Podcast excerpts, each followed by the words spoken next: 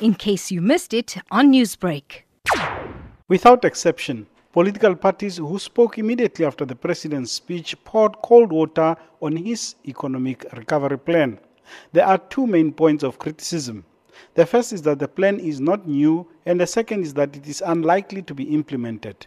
Jordan Hill-Lewis of the DA, Ngabayomzi Kwankwa of the UDM, and Wayne Thring of the ACDP. I'm afraid the President gets zero benefit of the doubt anymore on implementation. There's a growing credibility gap between what he says and what is being implemented, and that is what is concerning us the most. He did cover a number of issues which are important in terms of reviving our economy, but all is there to be seen if people that are his lieutenants and the rot in the departments is actually cleaned up.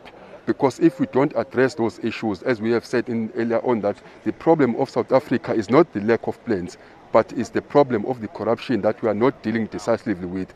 But we're happy when the President spoke about making sure that the law enforcement agencies will be assisted and there will be money given to them so that they do their work. From SONA to date, we have not seen the implementation of some good policies that government itself has. This is largely as a result of corruption. It is largely as a result of an inept government, largely as a result of the challenges of a government that is not as efficient as it ought to be.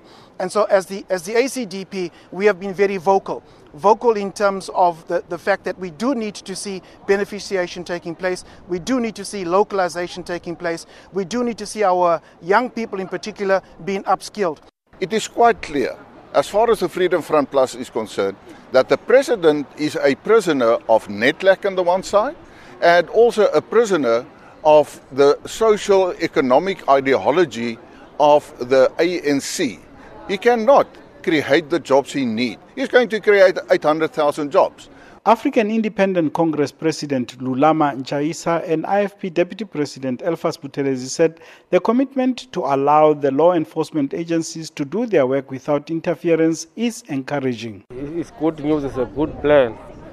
And without stepping out corruption now, we can't make it, we cannot succeed. So the President has made it clear that he's going to focus on corruption, that corruption is done away with. We hope that what we have just seen recently, where people who are alleged to have committed corruption are dealt with, then we will have hope that all these plans will actually come to something. Newsbreak, Lotus FM, powered by SABC News.